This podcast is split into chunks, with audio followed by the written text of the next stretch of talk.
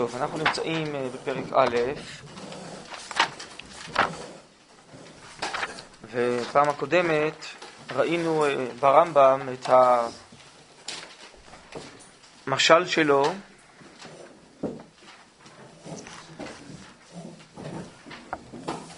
שהוא מנסה בו להסביר מדוע הזן שבאדם איננו הזן שבחמור אה, וכן הלאה, וכן אה, המרגיש. זה רק שיתוף השם בלבד, והרמב"ם הסביר כי כל אחד יש לו נפש שהיא שונה, חיוניות אחרת, אלוקית, שהוא קיבל מהשם, אבל היא שונה. חברתה, וממילא גם כל מה שיוצא ממנה כל הפעולות הנפשיות הן שונות. זה איכות של אה, תזונה אחרת או של הרגשה אחרת, אף על פי שקוראים לכולם באותו שם. והוא הביא לזה משל אה, של אה, שלושה סוגי הערה, הערת שמש, ירח ואש, שבסוף בוקע אור ומסלק את החושך, אבל זה סוג של אה, הארה אור אחר. משתמשים באותה לשון. אם כן, אה, מה רצה הרמב"ם לומר לנו בדבר הזה? שלא רק שיש איזה אה, צעד, נפש דיברית בתוך האדם, אבל שאר הכוחות שלו, החיוניים, שבזה הוא עושה פעולה דומה לבעלי החיים, או עושה פעולה דומה לצמחים, שם זה כוחות נפש שהם לגמרי אה, כמו בצמח או כמו בבהמה, ורק יש לו על גבי זה כוח אחר, נוסף. כמו שאולי התכוונו הרופאים והפילוסופים, שאמרו יש שלוש נפשות שונות, כל אחת מופקדת על משהו אחר.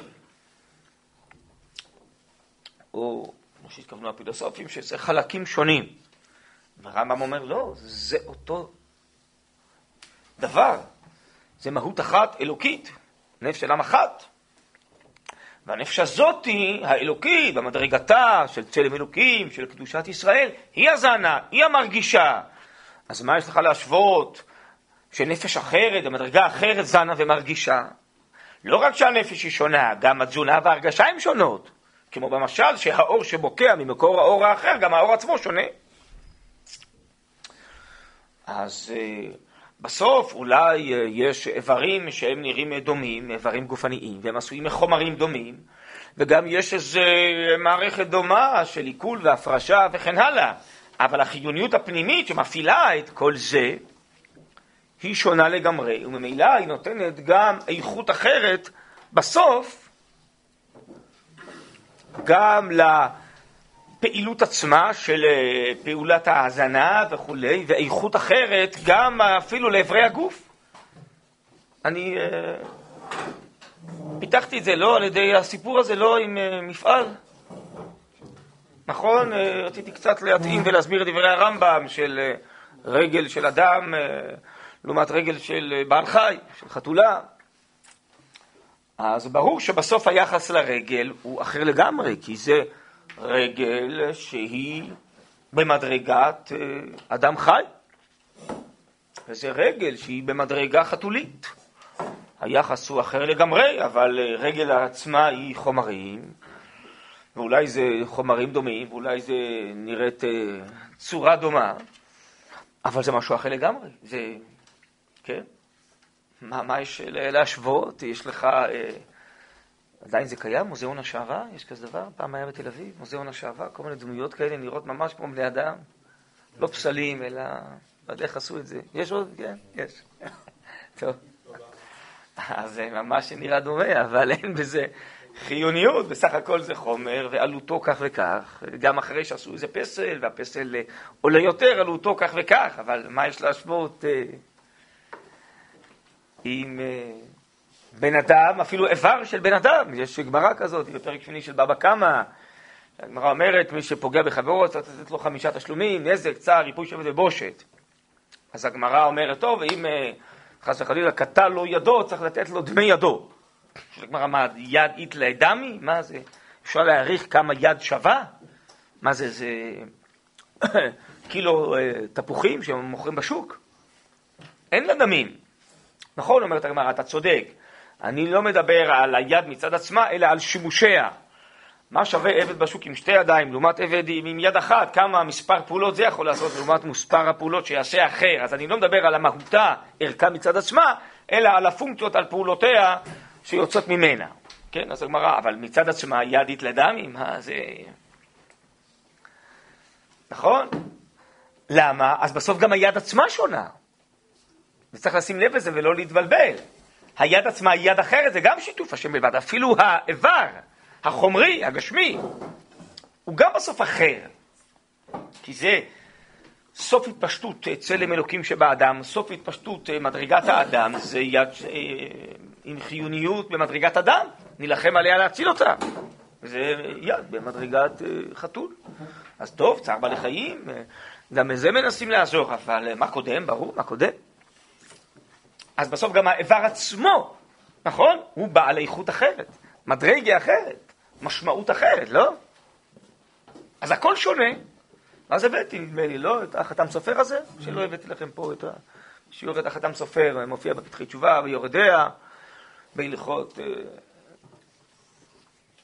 נידה, בהלכות וסתות, בודקים כל מיני חזקות של הגוף, תהליכים שהגוף עובר. אז מביא הפתחי תשובה את תשובות החתם סופר, שאם אה, עושים בדיקות על גוף של אישה גויה ויוצא חזקות, אה, אנחנו סומכים על חזקת דאורייתא, שככה זה אמור אה, לעבוד, אבל עדיין זה לא אומר שזה נכון בישראלית, ומבחינת ההשוואה אין לנו חזקה בישראלית עד שלא יבדקו על גוף של ישראלית. כי בדקתי על גוף של גויה, טוב, אבל זה מדרגה אחרת, זה מציאות אחרת. גוף של ישראלית וגוף של גויה. כן? או למשל הגמרא במסכת יבמות אומרת על הפסוק ואתן צוני צאן אה, מרעיתי אדם אתם, אתם קוראים אדם, אין אומות עולם קוראים אדם. אומר רשב"י, מכאן שישראל מטעמים במיתתם ואין אומות העולם מטעמים במיתתם. מי שקדוש בחייו מטמא במיתתו, מי שלא קדוש בחייו לא מטמא במיתתו. אז אה, הגוף הזה עצמו, כן, בגוף אחד מופיעה קדושה וטהרה, בגוף אחר לא. פה בהבדלה שבין ישראל לגויים. יש דברים אחרים, שבזה כל האנושות שונה מבעלי החיים, אבל במציאות הזאת של קדושה, רק רגע, אז קדושה מופיעה בגוף הישראלי, והוא עצמו קדוש, הוא מטמא במיתתו. זה גוף של גוי? לא, הוא לא קדוש בחייו, הוא במיתתו, זה אותו גוף. אבל הוא מופיע גם דרך הגוף את הקדושה, והגוף עצמו קדוש. כן, עד כדי שקדוש בחייו ומטמא במיתתו, ובסוף אה, גוף אחר, שבחיותו אין תופעת הקדושה גם בחייו, אז גם לא יהיה טומאה במיתתו. כן? אז אם כן, זו מציאות אחרת, אה, שמוברת גם כן דרך הגוף. במונחים הרוחניים של אה, קדושה וטומאה, כן? לא של חיוניות אה, שדיברנו קודם. כן. בעניין של הרב בחרת עם החזקה בגויה, כן. המערכות עובדות בצורה שונה, המערכות... לא, לא. ואז מה? אז מה, המערכות שונות בין הרגל של האדם לרגל של החתולה? רק שנייה, אז אני שואל, למה אתה מתייחס אחרת לרגל של בן אדם?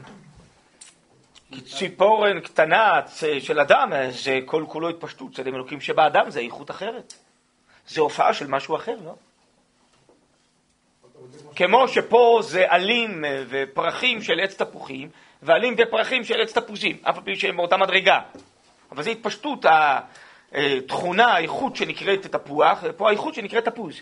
אז הכל זה התפשטות של התכונה המהותית, עד העלה הכי קטן. נו, אז אותו דבר באדם. עד האיבר והציפורן והנימה הכי קטנה זה התפשטות מדרגת האדם. אז בסוף גם הגוף אחר, זה מה שאני מנסה להסביר, הכל אחר. כי טעות החוש אומרת לו, לא, זה החיוניות השונה, הפנימית, אבל הגוף אותו דבר. לא נכון, הנה, אתה רואה שאנחנו בעצמנו, האינסטינקט שלנו אה, מתייחס מיד באופן שונה גם לגוף של זה ושל זה, אף על פי שהמערכות עובדות אותו דבר. כי אה, כולנו חשים באופן אמיתי שזה משהו אחר. זה... הגוף התקלל בעצם במדרגת האדם, ופה הגוף התקלל במדרגה החתולית, זו מדרגה אחרת, זו מציאות אחרת. בבדיקה טכנית זה אותו דבר. נכון. כי הבדיקה הטכנית היא לא עוסקת במהות, היא לא רואה את המהות. היא לא נפגשת עם המהות, היא בודקת את הטכני. אבל לא מחפש מהות פה. לא הבנתי? לא מחפש. לא, על מי אתה שואל? לא הבנתי. על המדען שמחפש, הוא לא מחפש מהות. אבל אנחנו שואלים מה האמת של המציאות עכשיו. לא, ולכן גם היחס שלנו הוא אחר. כן, כי זה בעצם תופעות של צלם אלוקים שבאדם. תופעות של קדושת ישראל. איך אתה יכול לסמוך שזה יהיה אותה תופעה? אתה צריך לבדוק את זה על המהות האחרת. יש מצב שזה שונה. יכול להיות, אולי כן, אולי לא. וגם אם זה יופיע אותו דבר, יגיד הרמב"ם זה שיתוף השם בלבד, נכון? הרי זה מה שהוא אומר פה. זה יהיה אותו דבר, אבל זה שיתוף השם כי זה איכות פנימית אחרת. אבל אומר אדם סופר, מי אמר? כיוון שהמציאות היא אחרת, אולי בסוף גם התוצאות תהיינה אחרות. תבדוק עוד פעם. בסדר? הקדושה של, של ישראל הוא, הוא סתם כי, כי הוא ישראל או, או, או בעצם זה שהוא חלק מעם ישראל? כי ישראל שיצא מהכלל, תהיה לו קדושה של ישראל או לא? מה זה נקרא יצא מן הכלל? אה, אפשר אה, באמת אה, לעשות כזה דבר? המיר כושי אורו ונמר חברבורותיו? כן, יש כזה דבר שאדם יכול להחליט שהוא לא בן אדם והוא אריה, או אדם יחליט שהוא לא ישראל הוא גוי. לא מכיר כזה דבר. אבל יש מקרים שאומר שבן אדם מוציא את. כן? באופן אה, מעשי, חברתי, באופן טבעי, מציאותי. הכוונה היא, הוא אה, לא אה, רוצה להיות חלק מהחברה של עם ישראל, אומר הרמב"ם, לא הולך בדרכיהם, לא שמח בשמחתם, לא מצטער בצערם. הוא לא שינה מהותו בגלל זה. הוא מתנהג לא בסדר, לא יפה. אבל זה לא באמת שהוא אה, שינה את טבעו הפנימי, כיוון שהוא החליט שהוא מתרגז על היהודים. למה גוי כן יכול גוי גם לא יכול, מה, הוא יכול להחליט שהוא לא בן אדם? הוא אריה? לא, נו, עוד פעם הגיור. נדבר על זה אולי. גוי לא יכול להתגייר. נו, מה אתם רוצים? אי אפשר להתגייר. אי אפשר להפך לישראל. נו, זה הכוזרי אומר, הוא לא יכול להפך לישראל. יכול להתקרב וכן הלאה, לא יכול להפך לישראל מלידה. לא, לא יכול. לא. מה נעשה? הכוזרי, הרמב"ם, הרבי פראג, הרב קוק, וכולי, אומרים, מבחינה טבעית פנימית אי אפשר להפך לישראל. הוא לא ישווה, הוא לא יגיע לאותה מדרגה, הוא לא יגיע לנבואה, הוא לא יכול. בסדר? אבל בואו, תעזבו עכשיו, נו, את הגיור, זה סוגיה מבלבלת. תמיד הולכים לזה לקצה, איזה מקרה, וחושבים שמזה אפשר להסיק על הכל. בסדר? אי אפשר להתגייר. כמו שאריה לא יכול אה, להתגייר ולהפך לגוי, כי הוא אריה, נכון? גם גוי. במובן זה לא יכול להפך לישראל. אי אפשר. וישראל לא יכול להפך לגוי, וגוי לא יכול להפך לאריה. גם הוא מתנהג באופן חיצוני כמו אריה. יש כאלה כנראה לא מעט בעולם היום, טורפים, הורגים, רוצחים. בכל אופן, התייחסו אליו כבן אדם פושע. לא התייחסו אליו כאריה, אריה זה טבעו. נכון? כי הטבע אי אפשר לשנות, זה טבע אלוקי. הבחירה החופשית לא יכולה לשנות את התוואים הפנימיים. גם לא בגיור. טוב, אבל זה בלי נדר אולי נדבר, אולי בכוזרי, אולי בהזדמנויות אחרות, יותר באריכות, אני לא רוצה עכשיו אה, לצאת מהנושא. בכל אופן, אני חושב שזה החשבון שמנסה כאן אה, הרמב"ם אה, לעשות איתנו, ולהסביר את ההבדל בין אמונת ישראל, הבנת היהדות את נפש האדם והנפש הישראלית, לבין אה, ההבנה אה, הגויית, הוא קורא לזה פה פילוסופים ורופאים, שזה באמת, כמו שקראת, הבנה טכנית, היא באה מבחוץ. היא מסתכלת על התופעות החושיות, הגופניות, והיא מנסה להבין מה קורה בתוך האדם פנימה, והיא אומרת, טוב, אז יש פה כמה כוחות שונים, אה, כמה אולי אפילו נפשות שונות. ברוך אתה ה' אלוהינו מלך העולם, שהכל נהיה בדברו. עכשיו שוב, אולי טיפה נדמה לי הזכרתי בשיעור הקודם, אבל למה זה כל כך חשוב לרמב"ם להעריך בזה, להסביר את זה? אז קודם כל אמרנו פרק ראשון, זה היה מבנה הנפש, שנדע מהי המציאות אה, שלנו, הפנימית, ומתוך כך נוכל לנסות לתקן אותה, לשכלל אותה. אבל מלבד האמת, כיוון שאנחנו עוסקים פה בתיקון הנפש ובמוסר, אז הרמב"ם, אה, תראו בסוף הפסקה, כותב, אה, ייכשלו בו הרבה מן הפיל... זה, עוד פעם, עסק זה העניין שהוא נפלא מאוד, ייכשלו בו הרבה מן המתפלספים, והתחייבו מזה דברים מגונים ודעות בלתי נכונות. למה מתכוון הרמב"ם?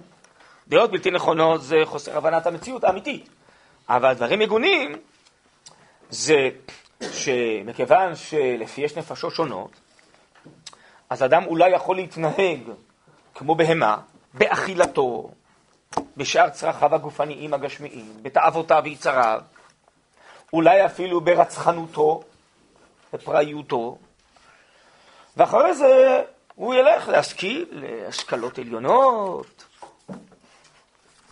ויהיה מומחה אינטליגנטי בחוכמה, עם הרבה ידע, מתוחכם, ולא קרה, וזה אל זה כל הלילה. זה הנפש הדיברית, המחשבתית, הפילוסופית שלי עוסקת, ובזה עוסקת נפש האחרת, הנפש הבאמת שלי עוסקת. אם יש לי נפשות שונות, או כוחות שונים לפי הפילוסופים, אז מה אתה רוצה? כל כוח עושה כפי שהוא יודע לעשות. זה בצורה גסה ובאמת, וזה בצורה מחשבתית, אצילה, אה, מדויקת, כן? אבל בישראל אין כזה דבר. אצלנו יש אה, בשולחן ערוך, באורח חי, מלכות דרך ארץ בסעודה, נכון? לא יהיה גרגרן, לא יהיה ראוותן, לא יהיה תאוותן, אה, יאכל בצורה שמתאימה לצלם אלוקים שבקרבו. למה? כי צלם אלוקים שבך אוכל. כן? הנפש האחת והיחידה היא זאת שגם עושה את פעולת ההכינה והתזונה, והיא זאת שמרגישה את ההרגשות, לא רק היא זאת שחושבת ולומדת תורה. אז זה נפקא מינה גדולה. האם כל חיי מרוכזים ויוצאים, יונקים, הם הופעת אותה מדרגה פנימית? אני חי בקדושה ובטהרה, כן? או שחיי מפוצלים, שבצרכים הגופניים, המעשיים, אני בן אדם אחד, בעניינים המחשבתיים, הרוחניים, אני בן אדם אחר, מין פיצול אישיות כזאת. כי יש לי כמה נפשות, יש לי כמה כוחות, אה, כל אחד מפעיל עניינים אחרים. זה ברור שהנפקמינות המוסריות אה, הן עצומות. והרמב"ם פה יאמר בפרק חמישי, האדם צריך להיות מרוכז אה, בצורה כזאת, שכל חייו, כל פעולותיו, אפילו הגשמיות, אפילו החולין, אפילו הצרכים הטבעיים, זה הכל מתאים לאותה מדרגה פנימית שבו. אז הוא לא יאכל כבהמה, והוא גם אה, ידבר רק מה שנצרך, ולא סתם אה, ברבורים, ודאי לא דברים רעים. אבל מילא דיבור, הוא גם לא יפעל סתם פעולות גשמיות ופעולות של חולין ופעולות מיותרות, אה, של תאוות גופניות, ו... אלא מה שנצרך להופעת השם, לבריאות גופו, לתיקון אה, העם, תיקון העולם, הכל מרוכז, מה מופיע את המדרגה הזאת ומה הופקע או סתם מיותר. אז זה בעצם, מתוך ההסתכלות הזאת, היא באמת שמע ישראל השם אלוקינו שם אחד, לא רק בתוכנו, אלא אחרי זה גם כל החיים שלנו, כל הפעילות שלי האישית, המשפחתית, הלאומית, הכל יהיה מתוך אותו מבט. האם זה מסייע להופעה האלוקית של מדרגת האדם שבי, או מדרגת אה, השכינה שבאומה, או לא מסייע? אם זה כוחות שונים, אז מה אכפת לך? בוא נפתח את זה בלי קשר לזה, ואת זה בלי קשר לזה. אז הרבה נפקמינות מוסריות כמובן יוצאות מהדבר הזה. בסדר? זה ברור? אני חושב שזה הכיוון הכללי. זה מה שמתכוון הרמב"ם, התחייבו מזה דברים מגונים. שמעתי שם בעבר מישהו מיד ושם, שמגיעים אליו כל מיני קבוצות מכל העולם,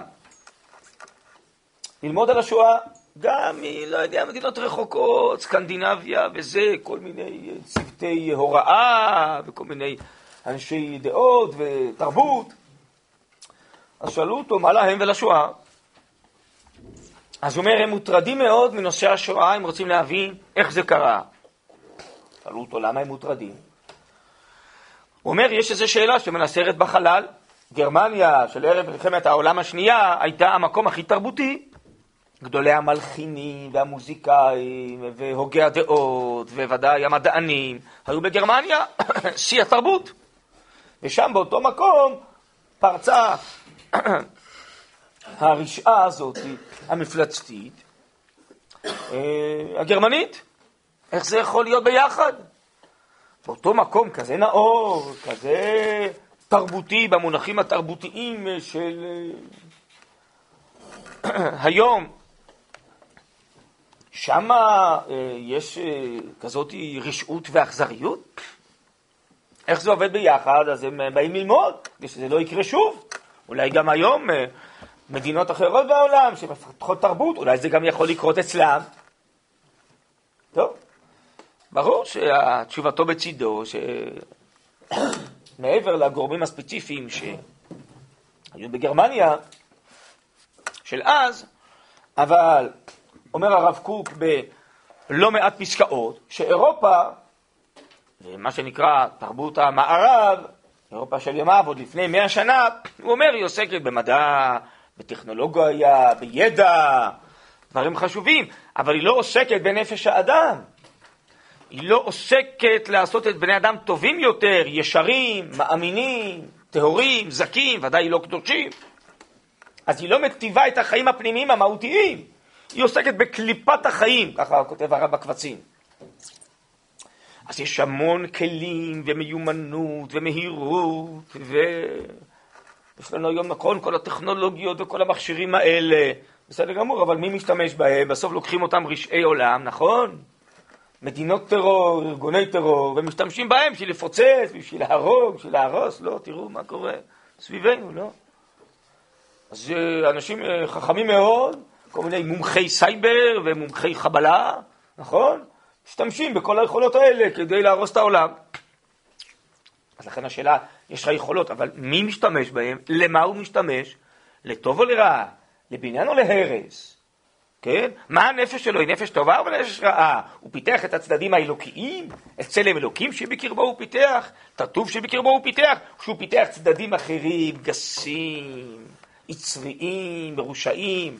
בנפש האדם הרב קוק כותב בקבצים יש אורות וצללים, אורות הקודש, הפסקה הזאת מובהרת. הנפש שלנו מורכבת.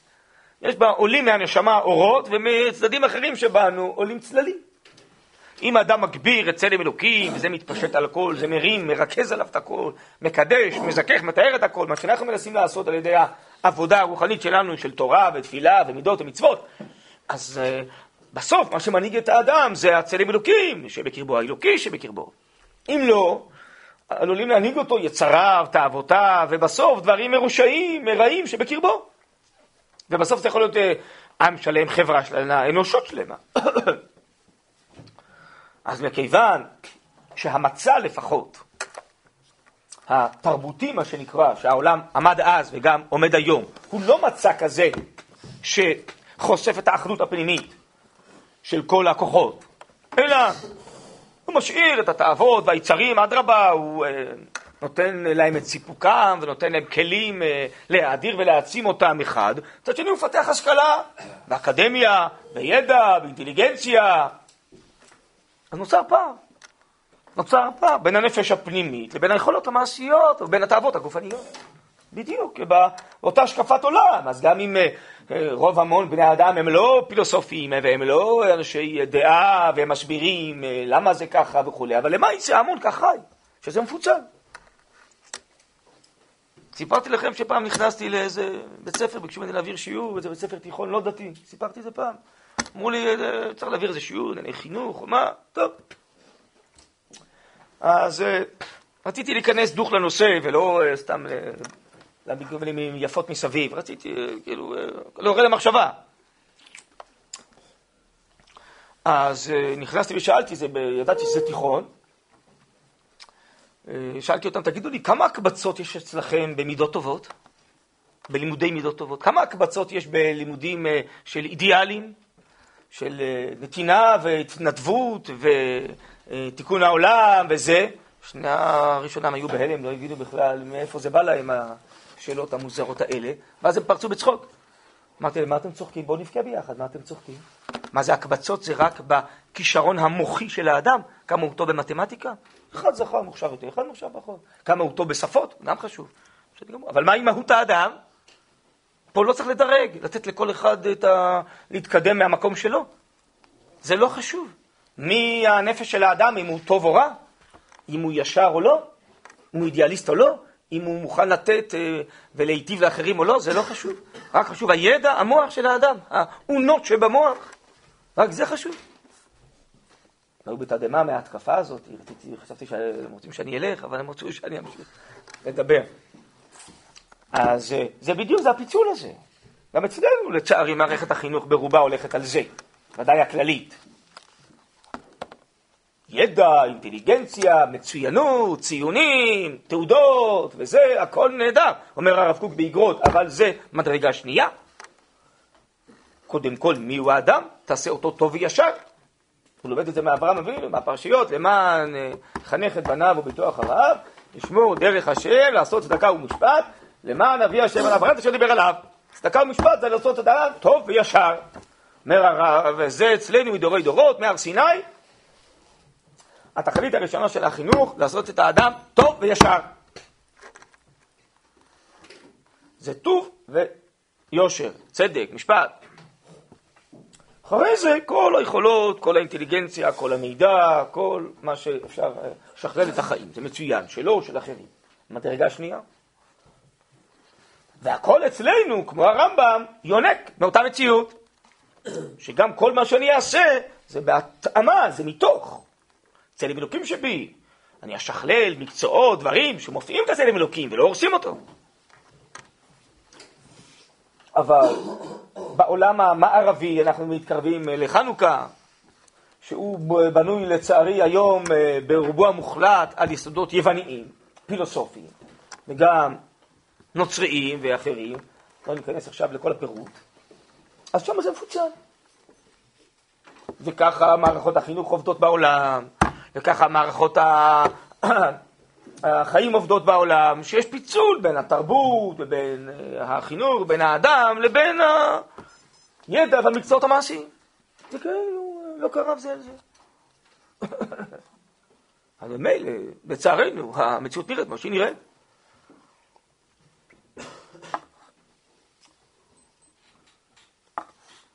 אז לכן הרמב"ם כל כך עקרוני בזה, ואתם רואים מעריך בזה ונותן משלים שלא כדרכו, ואומר, התחייבו מזה דברים מגונים. כי מה זה יעזור לך בסוף? יש לך מפלצת של בן אדם שהוא עם המון ידע, מה זה עוזר לך?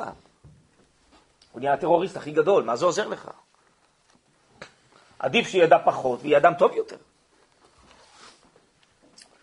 טוב, אז זה בעצם, אני חושב, הכיוון הכללי, שבשביל זה הרמב"ם מסביר את האמת הזאת. זה מצד עצמה, גם בלי הנפקמינות שלה, אבל אה, הנפקמינות המוסריות הן כל כך מהותיות, ואנחנו, הספר הזה הוא עניינו המוסר ותיקון האדם, לכן הרמב"ם אה, כל כך מעריך בזה בתחילת הפרק. טוב, נדמה לי רק שדילגנו, לא, על הדיבור המתחיל פה ואתה יודע, לא? בואו נשלים את זה רגע, שנוכל בעניין הפעם הבאה לעזור, לעבור כבר לחלקי הנפש, שהרמב"ם ממשיך כאן בפרק. אז בואו נשלים את זה בקצרה, ואתה יודע שתיקון המידות אמנם הוא ריפוי הנפש וכוחותיה. אז כבר אומר לנו הרמב"ם שהנפש הזאת יש לה בריאות וחולי בעצם, כמו הגוף. וכשאני מדבר על תיקון המידות, זה ריפוי הנפש. כן? אז בעצם אה, הרמב"ם יאריך בזה בפרק שלישי ואילך, אבל המשמעות היא שמי שגאוותן הוא חולה נפש. הוא חולה בנפש. לא באסוציאציה שאנחנו מתכוונים היום. אבל נפשו חולה, כי אדם בטבעו אמור להיות ענוותן, אמור להיות uh, טוב, תודה רבה. כן? ואפשר לדבר בלי נדר אולי פעם אחרת על הגאווה, מה עניינה, מאיפה היא באה, אבל זה, זה מחלה של יצאה מישרות הנפש. זה לא טבעיות הנפש להיות גאוותן. זה שאר המידות המגונות, כן? אז תיקון הנפש זה ריפוי הנפש וכוחותיה, תיקון המידות, סליחה, זה ריפוי הנפש וכוחותיה. והרמב"ם יקביל. יש טבע לגוף, יציאה מן הטבע זה חולי, יש טבע לנפש, יציאה מן הטבע זה חולי. והנפש עצמה וכל כוחותיה צריכים להיות בריאים, ישרים, טבעיים, אז אה, האדם אה, הוא אה, מתוקן בצורתו. הוא כמו שהרופא, אתם רואים? שירפא הגופות. הרי שידע תחילה הגוף אשר ירפאו בכללו, וחלקי הגוף מה הם? רצוני לומר, רצוני לומר גוף האדם, אז אני לא יודע אם הזכרתי, נכון? שבלימודי רפואה לומדים קודם כל שנתיים על המבנה הכללי של הגוף, אחרי זה מתמקצעים באיזה תחום מסוים. כי זה לא אה, פרט שעומד בפני עצמו, הוא חלק מן האורגניזם, מן המכלול, והכל משפיע על הכל, נכון? אז אותו דבר, גם בנפש האדם, זה מהות אחת והכל משפיע על הכל.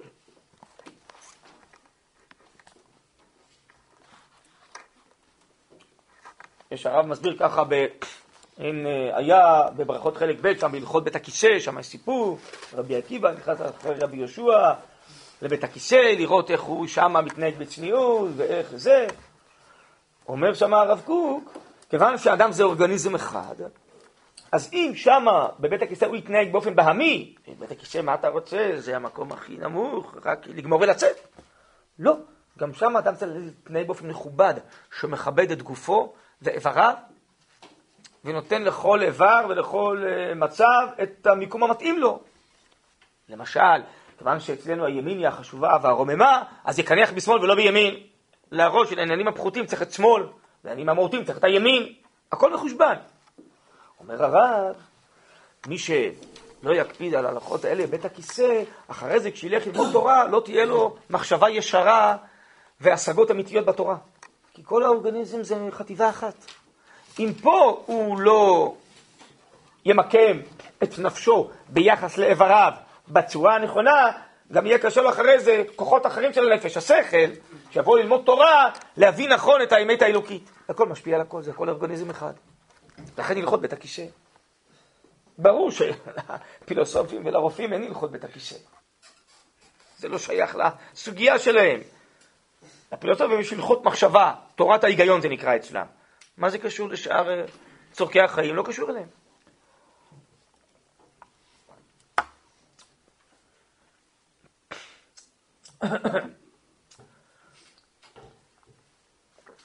תודה.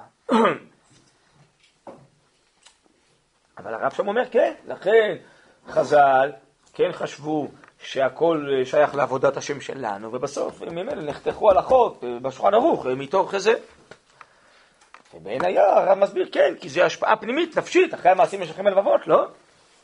אתה לא שם לב, אתה לא יודע איך זה משפיע, כמו שאתה אה, מכניס את המאכל לפיך, אתה לא יודע איך זה משפיע בתוך הגוף, נכון? אבל הכל מתעכל. אז גם כל פעולה שאדם עושה, נפשית או שכלית, הכל מתעכל בתוך הנפש פנימה. הרב אומר אותו דבר לגבי לימוד, האדם לומד, שומע איזה שיעור, זה נכנס לתוכו, זה מתעכל שיקול רוחני בתוך הנפש, הרב אומר, אנחנו לא יודעים איך זה עובד. אז אם כן אצלנו, כי הכל אורגניות אחת, לכן הכל משפיע על הכל. אז אותו דבר. אז גם הרופא, הוא בא לרפא את הגוף, צריך להגיד את כל הגוף, את כל התהליכים, ומה משפיע על מה. אז אם כן, עוד פעם, צריך שידע תחילה הגוף אשר ירפאו בכללו וחלקי הגוף מה הם, רצוני לומר הגוף האדם, צריך שידע אילו דברים יחלוהו וירוחק מהם, אילו דברים יבריאו ויכוון עליהם. כן, אשר ירפא הנפש. וירצה לתקן המידות,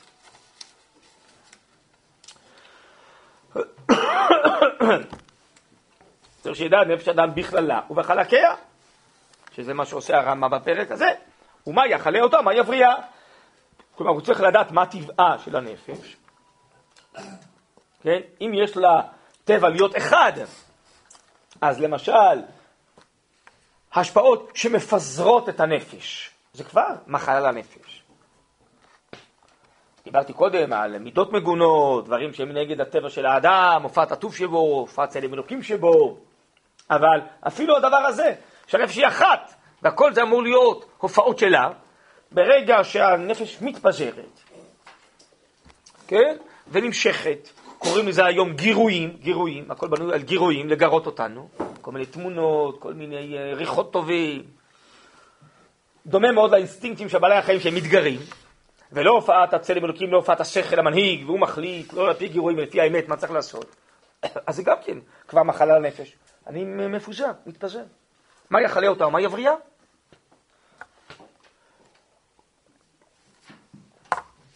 אומרים היום, לא יודע, בעידן האינטרנט והפייסבוק וכל השמות האלה, שלאדם ממוצע רגיל קשה לו מאוד לשמוע שיעור ארוך, שלושת רבעי שעה, השם ישמור.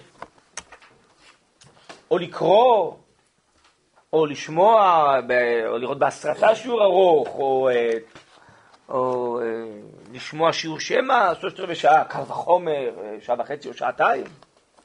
לא, לא, רבע שעה, עשר דקות, פחות מעשר דקות. אה. חמש דקות, דקה אחת, שישים שניות של תורה, דקה אחת של תורה. חבר'ה, זה דומה ממש קרוב לבעלי החיים הדבר הזה. מה, אדם אין לו נפש, אין לו שכל, שאומר, אני עכשיו ממוקד באיזה נושא, אני מרוכז בו, במה שונה האדם מן הבהמה. מה זה, הפכו אותנו, כל, כל הטכנולוגיה הזאת וכל היכולות הנהדרות והמהירות האלה, מה, הפכו אותנו למפוזרים לגמרי? אה, חוסר אה, סבלנות, חוסר ריכוז, מה קרה לנו? אבל זה כנראה ככה, מי שלא עובד על עצמו, מבחינה מוסרית, נפשית, לימודית, שכלית, שלא עובד על צלם אלוקים שבקרבו ועל קדושה אלוקית שבקרבו, כנראה שזה מה שקורה. אז אי אפשר בכלל להיות מרוכזים, מיד קופצים מסרט לסרט, משיעור לשיעור, מעניין לעניין, הוא נכנס לזה, הוא מיד יוצא מזה. ככה מסבירים המומחים. שגם מי שמשתמש בזה, בכלים האלה בשביל אפילו שמיעת דברים טובים, אבל הם אומרים, זה הוא מדלג, הוא קופץ, הוא יוצא. זה לא מה שאדם פעם היה מרוכז באיזה נושא אחד. הנפש הייתה רגילה למנוחה, לריכוז, לדבקות באיזה עניין. היום הכל כל כך קופצני, כל כך מהיר, כל כך זה, אז הכל מתפזר, ואין סבלנות לשום דבר. נו, אז מה, זה בריאות כזאת גדולה? זה שיש אה, יכולות מודרניות וטכנולוגיות, זה אומר שהכל משתפר, צריך לבדוק כל דבר לגופו. היכולות השתפרו, יכול להיות שהנפש בעניינים מסוימים נסוגה. אני יודע מה, אה, לא מזמן שמעתי איזו הרצאה מאיזה מומחה גדול שהסביר שהדבר המרכזי, אה, לפי דעתו, בכל העניין הזה של המסכים, וה... זה הנושא של הבדידות החברתית. שמי ששקוע בזה עד צוואר, אז בסוף הוא, אה, קשה לו לפתח שיחה חברתית, אה, תקשורת בין אה, בני אדם, בחברה. אומר, המון אנשים צעירים מדווחים על בדידות. מה זה, יש לו מיליון חברים בפייסבוק, לא? כולם חברים שלך, לא? אתה הכי מחובר, לא? אז היית צריך להיות הכי מאושר, לא? לא, הוא בודד. בטח, מה, כי אוכל איזה צנצנת של זכוכית, וכולם חברים שלו מעבר לצנצנת. זה הכל דמיון. אז שוב, יש בזה אולי דברים טובים, אבל צריך תמיד גם לבחון שזה גם נזקים. אני לא מדבר על התכנים בכלל, אני לא נכנס לזה, רק הוא אומר, מהמון מחקרים שיש בעולם עכשיו על זה, הוא אומר, אנשים מרגישים בודדים. ככה הם אומרים שהם מרגישים. בטח, גם אם הוא יושב כל היום סביב המכשיר הזה, הוא בכלל לא יורד למטה לשחק כדורגל עם החברים שלו. אז הוא בודד. יש מגע היום אה, בין ילדים הרבה פחות מאשר פעם. מה זה, היום אה, כמעט אה, המתקנים של הילדים מלבד הדתיים והדוסים ריקים, לא? מי משחק היום בכלל במתקנים בעיר? בנו כל מיני מתקנים משוכללים, כאלה ספורטיביים, לא? גם זה, הכל ריק בעיר, כשאני עובר בכל מיני מקומות בערים, הכל ריק. בטח, כולם צמודים, הילדים למחשב, לא? למסך. לא ראיתי ילדים בכלל משחקים ברחובות, לא יודע. פעם היה מלא. ילדים משחקים אחרי הבית ספר, וזה מלא, מלא, היום אף אחד לא... אולי ההורים לא רוצים, אולי מסוכן היום. יש כל מיני חולי נפש, מחפשים את הילדים, זה עצבים והכל. אז ההורים בכלל לא נותנים לילדים לצאת מהבית, גם יכול להיות, כבר מעדיפים שישבו מול המסך. אבל אתם מבינים שיש פה איזה משהו חולני, זה, זה לא... זה מחלות נפש. הוא אומר שדברים כאלה יכולים להיות כל מיני אה, סימפטומים של אוטיזם חברתי. יש אוטיזם אה, קליני וזה, אבל הוא אומר, יש המון תופעות של מה שנקרא אוטיזם חברתי. כמו אוטיסט, הוא מנותק, יש איזה, יש כאלה שיש להם בעיה אמיתית, אבל יש אוטיזם חזק, יש כל מיני סימפטומים לדבר הזה, הוא לא יודע, הוא מומחה, זה, הוא לא יודע אם אני אה, חותם על כל מילה שהוא אומר ועל כל אה, זה, בסדר, יש לו גם כן חלק מזה זה הערכות והבנות, לא משנה, אבל הוא בכל זאת מציג, יש לו ידע. צריך לשמוע את אנשי הידע, מחקרים זה איזה ידע, מה המשמעות של זה, מאיפה זה בא, לאיפה זה הולך, זה אולי משהו אחר, אבל יש לו איש איזה ידע, כנראה שחלק גדול מהדברים שהוא אומר הם נכונים. יש מחקרים אחרים, אתה יודע, גם מחקרים זה דבר סובייקטיבי קצת, אבל בסדר, אבל אה, כנראה משהו מזה נכון. אז, אה, אז זה יכול להיות, זה מחלת הנפש, זה ריפוי הנפש, זה הסוגיה פה, אומר הרמב"ם. אז שוב, זה, זה כל דבר כזה, הוא יכול להיות עלייה בקוצבה, הוא טוב מצד אחד, הוא רע מצד אחר, כן? אז אה, צריך להשתמש בכל דבר, מתוך הנהגה, מתוך מינון, מתוך שליטה, מתוך זה שזה נכנס לעולמך, לא אתה נשבע בעולם של הדבר הזה. טוב, אז לא כך פשוט היום מבחינה מוסרית, הדברים האלה עוצמתיים, מושכים, מפתים. אז אה, צריך, אה, מי שלומד ממושר ועובד על עצמו, אז הוא אה, גם כן אולי לא יצליח בצורה מלאה, אבל יותר ויותר יעבוד על עצמו. טוב, נדבר אולי על זה גם בחלק הזן, אולי בפעם הבאה. איזה מידת ה? זהירות. כן, ברור. אבל לא רק. לא רק. טוב, אז אולי נעצור היום פה ונמשיך לפעם הבאה בחלק הזן. רגע, רגע. מפני זה רק רגע. אומר שחלקי נפש חמישה, אז אני מזכיר את זה בעל פה כל הזמן, הזן, שזה מה שמפעיל מערכות הגוף, המרגיש, זה קשור לחושים ולהרגשות, המדמה זה הדמיון, המתעורר זה הרצון, והשכלי זה המחשבה, זה השכל. עכשיו, ואשוב ולקבלתי בחלקי הנפש ואומר, זה חמישה, עכשיו הוא מפרט אותם קצת בתמציתיות, אז אולי בלי נדר ננסה לראות כל כוח, ולא רק מה הוא מצד עצמו, אלא בלי נדר אולי קצת דוגמאות איך הוא מופיע התאחדות הנפש? הרי זה מה שהרמב"ם פה בספר הזה, בפרק הזה רצה לומר לנו, שכל חלק הוא לא נפרד, כמו אצל הרופאים הפילוסופיים, הוא הופעת התאחדות הנפש. ננסה בלעדר אולי טיפה בדוגמאות, מה שנצליח, לראות איך כל חלק נפשי הוא מגלה את הנפש של המאחת בצורה שהוא פועל, שהוא אה, אה, משפיע על האדם. טוב, בלי נדר.